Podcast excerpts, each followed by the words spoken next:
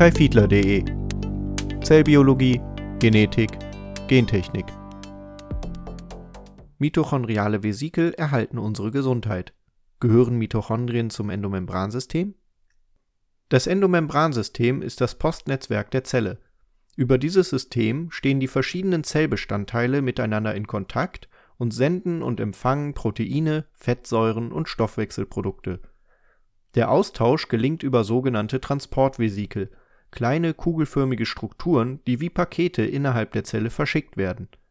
Mitochondrien, die Kraftwerke unserer Zellen, zählen klassischerweise nicht zum Endomembransystem. Diese Ansicht wurde durch die Beobachtung mitochondrialer Vesikel jedoch in Frage gestellt. Mittlerweile werden die mitochondrialen Vesikel mit schweren Krankheiten wie Parkinson und Alzheimer in Verbindung gebracht. Manche Forschungsgruppen sehen in den mitochondrialen Vesikeln sogar den Ursprung des Endomembransystems unserer Zellen. Zellen müssen Nährstoffe verwerten, ihre Umwelt wahrnehmen und schnell auf Veränderungen in der Umgebung reagieren können. Die Zusammensetzung der Plasmamembran muss also ständig angepasst werden, indem Proteine der Zelloberfläche wie Rezeptoren, Ionenkanäle und Transportproteine hinzugefügt oder entfernt werden oder neue Kohlenhydrate und Fettsäuren nachgeliefert werden. Zellen im Verdauungstrakt müssen aber auch Verdauungsenzyme abgeben können, das heißt, sie müssen Proteine, die im Zellinneren hergestellt wurden, irgendwie sicher nach außen transportieren. Andersherum müssen manchmal Nährstoffe und andere Moleküle von außerhalb der Zelle sicher in das Zellinnere aufgenommen und verwertet werden. Wie bewerkstelligen unsere Zellen diese Prozesse? Hier kommt das sogenannte Endomembransystem ins Spiel. Die Hauptaufgaben des Endomembransystems beziehen sich auf drei Bereiche. Erstens die Herstellung von Proteinen, gefolgt von ihrer Modifikation, ihrem Einbau in bestimmte Membranen und dem Transport zum Bestimmungsort in Zellkompartimente oder Organellen oder aus der Zelle heraus. Zweitens Stoffwechsel und Transport von Fettsäuren. Drittens die Entgiftung toxisch wirkender Stoffe im Inneren einer eukaryotischen Zelle können verschiedene Bestandteile, die sogenannten Zellkompartimente und Zellorganellen, unterschieden werden. Diese Zellbestandteile sind alle durch eine Membran vom Rest des Zellinneren abgegrenzt und erzeugen auf diese Weise Räume für spezifische Stoffwechselreaktionen und zelluläre Prozesse. Manche dieser Membranen stehen im direkten Kontakt miteinander, während andere über sogenannte Transportvesikel verbunden sind Vesikel sind kugelförmige Strukturen mit einem Durchmesser von 50 bis 100 Nanometern, die von einer einfachen Membran umgeben sind. Die Gesamtheit aller über Vesikel in Kontakt stehenden Zellkompartimente wird als Endomembransystem bezeichnet. Es umfasst das endoplasmatische Retikulum, den Golgi-Apparat, die Plasmamembran, die Hülle des Zellkerns, Endosomen, Lysosomen, Peroxisomen und die Transportvesikel selbst Mitochondrien, die Kraftwerke der Zelle, sowie die Plastiden pflanzlicher Zellen wie beispielsweise Chloroplasten gehören definitionsgemäß nicht zum Endomembransystem. Mit der Beobachtung mitochondrialer Vesikel vor einigen Jahren änderte sich diese Auffassung jedoch. Sind Mitochondrien also doch Teil des Endomembransystems?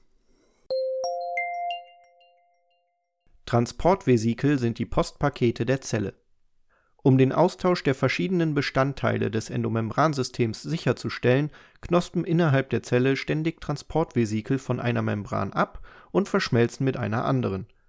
Dabei werden Membranbestandteile und lösliche Moleküle, die als Fracht bezeichnet werden, transportiert.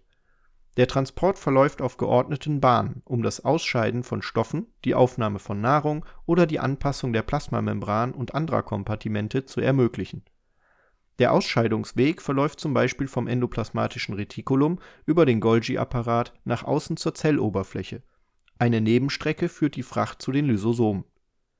Die Aufnahme von Molekülen von außerhalb der Zelle in das Zellinnere erfolgt von der Plasmamembran zu den frühen und späten Endosomen hin zu den Lysosomen Hinzu kommen aber auch noch Rücktransportwege, auf denen der Rückfluss bestimmter Komponenten erfolgt und Membranbestandteile und bestimmte Proteine zum ursprünglichen Zellkompartiment zurückgebracht werden. Auf diese Weise bleibt der Fluss von Membranen im Gleichgewicht. Zwei Faktoren sind beim Vesikeltransport entscheidend. Erstens muss die richtige Fracht in das Vesikel gelangen und transportiert werden. Zweitens muss das Vesikel mit dem richtigen Zielkompartiment in der Zelle verschmelzen ein Vesikel, das zum Beispiel Fracht vom Golgi-Apparat zur Plasmamembran bringt, darf keine Proteine aufnehmen, die im Golgi-Apparat verbleiben müssen. Zudem darf es ausschließlich mit der Plasmamembran verschmelzen, nicht aber mit einem anderen Zellbestandteil. Die meisten Transportvesikel entstehen aus spezifischen, umhüllten Membranbereichen. Das bedeutet, dass sich noch bevor das Vesikel gebildet wird, bestimmte Proteine auf der zytosolischen Seite an die Membran des entsprechenden Zellkompartiments anlagern. Erst dann knospen solche Vesikel als proteinbeschichtete Vesikel ab, die auf ihrer Oberfläche die zuvor angelagerten Proteine wie einen Schutzkäfig tragen. Bevor die Verschmelzung mit der Zielmembran erfolgt, wird diese Proteinhülle abgelegt und die beiden Membranoberflächen können direkt miteinander in Berührung kommen und verschmelzen Insgesamt sind drei unterschiedliche Vesikelhüllen bekannt, die sich in ihren Hüllproteinen voneinander unterscheiden.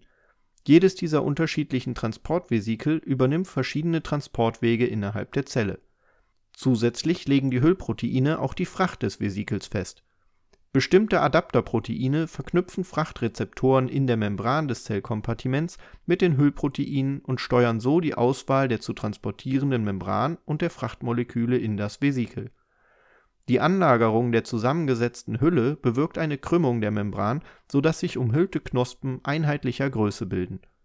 Neben all diesen Proteinen, die für die Auswahl der Fracht und der Bildung der Hülle für den Transport zuständig sind, gibt es noch eine Reihe von Proteinen, die zum einen das fertig gebildete Vesikel im letzten Schritt von der Membran abschnüren und somit für den Transport freigeben, sowie zum anderen das Andocken und die Verschmelzung mit der richtigen Zielmembran bewerkstelligen das Endomembransystem stellt somit die richtige Verteilung von Proteinen, Fettsäuren und anderen Molekülen innerhalb der Zelle sicher und bewerkstelligt die Ausscheidung von Molekülen aus der Zelle in die Umgebung, aber auch die sichere Aufnahme von Molekülen in die Zelle hinein. Eine ganze Reihe verschiedener Proteine sorgt für die Bildung unterschiedlicher Transportvesikel, die auf festgelegten Routen den Transport zwischen den Zellkompartimenten oder der Plasmamembran ermöglichen Mitochondriale Vesikel erhalten die mitochondriale Gesundheit. Mitochondrien sind die Kraftwerke unserer Zellen. Aus den aus der Nahrung gewonnenen Stoffwechselprodukten und dem aufgenommenen Sauerstoff produzieren sie die universelle Energiewährung der Zelle, das sogenannte Adenosintriphosphat, kurz ATP. Mitochondrien sind alles andere als normale Zellbestandteile. Statt von einer sind Mitochondrien von zwei Membranen umgeben und in ihrem Innern besitzen sie ein eigenes kleines Erbgut, die sogenannte mitochondriale DNA, inklusive aller benötigten Komponenten, um die DNA auch in Proteine zu übersetzen. Diese Besonderheiten werden durch die Endosymbiontentheorie erklärt, wonach der Vorfahre des Mitochondriums einst ein eigenständiges Alpha-Proteobakterium war, das von einem Bakterium aus der Domäne der Archäen aufgenommen und in dessen Zellinneren behalten wurde. Klassischerweise zählen Mitochondrien nicht zum Endomembransystem Sie sind nicht an den Ausscheidungs oder Aufnahmerouten der Transportvesikel beteiligt. Auf der anderen Seite stehen Mitochondrien über Kontaktstellen ihrer Außenmembran mit nahezu allen anderen Zellkompartimenten im direkten Austausch. Diese Mitochondrien-Kompartimentkontakte wirken auf viele Aspekte der mitochondrialen Funktion sowie auf die Beschaffenheit des mitochondrialen Netzwerks auf der anderen Seite beeinflussen diese Kontakte mehrere zelluläre Funktionen, indem sie Teil eines komplexen und dynamischen Interaktionsnetzwerks sind. Die Mitochondrien-Kompartimentkontakte verknüpfen die Funktionen der einzelnen Zellbestandteile mit dem zellulären Stoffwechsel. Im Jahr 2008 wurden neben den direkten Kontaktstellen auch zum ersten Mal Vesikel als Schnittstelle zwischen Mitochondrien und anderen Zellkompartimenten beschrieben diese erstmals beobachteten Vesikel transportierten ein Protein der äußeren Mitochondrienmembran zu den Peroxisomen, also den Zellkompartimenten, die am Schutz vor reaktiven Sauerstoffspezies und am Abbau von Fettsäuren beteiligt sind. Obwohl das Mitochondrion also zwei Membranen, eine innere und eine äußere, besitzt, enthielt das Vesikel ausschließlich Membranabschnitte und Fracht der äußeren Membran Weitere Untersuchungen entschlüsselten zumindest einen Teil der Proteine, die an der Bildung der mitochondrialen Vesikel beteiligt sind. Überraschenderweise handelt es sich hierbei um Proteine, die auch beim Rücktransport von Fracht von den Endosomen zum Golgi-Apparat oder zur Plasmamembran beteiligt sind. Eines dieser Proteine ist VPS35, dessen Genmutationen mit der Parkinson-Krankheit in Verbindung stehen die neu entdeckten mitochondrialen Vesikel könnten also eine wichtige Rolle für unsere Gesundheit spielen. Seit diesen ersten Beobachtungen mitochondrialer Vesikel wurden weitere Transportwege und beteiligte Proteine identifiziert. Manche Vesikel wandern beispielsweise von den Mitochondrien zu den Endolysosomen, in denen Proteine abgebaut werden, und sind wichtig für die Regulierung des mitochondrialen Netzwerks in der Zelle. Es konnte sogar gezeigt werden, dass dieser Transportweg unter Stressbedingungen aktiviert wird die mit der Alzheimer-Krankheit und der amyotrophen Lateralsklerose (ALS) in Verbindung stehen. Neben solchen Vesikeln, die ausschließlich aus der mitochondrialen Außenmembran hervorgehen, gibt es auch Vesikel, die beide mitochondrialen Membranen enthalten. An der Bildung solcher Doppelmembranvesikel sind die beiden Proteine Pink1 und Parkin beteiligt, die beide mit der erblich bedingten Parkinson-Krankheit in Verbindung gebracht werden Pink1 und Parkin kontrollieren eigentlich einen gut beschriebenen Prozess namens Mitophagie, bei dem beschädigte Mitochondrien in der Zelle abgebaut und ihre Bestandteile recycelt werden.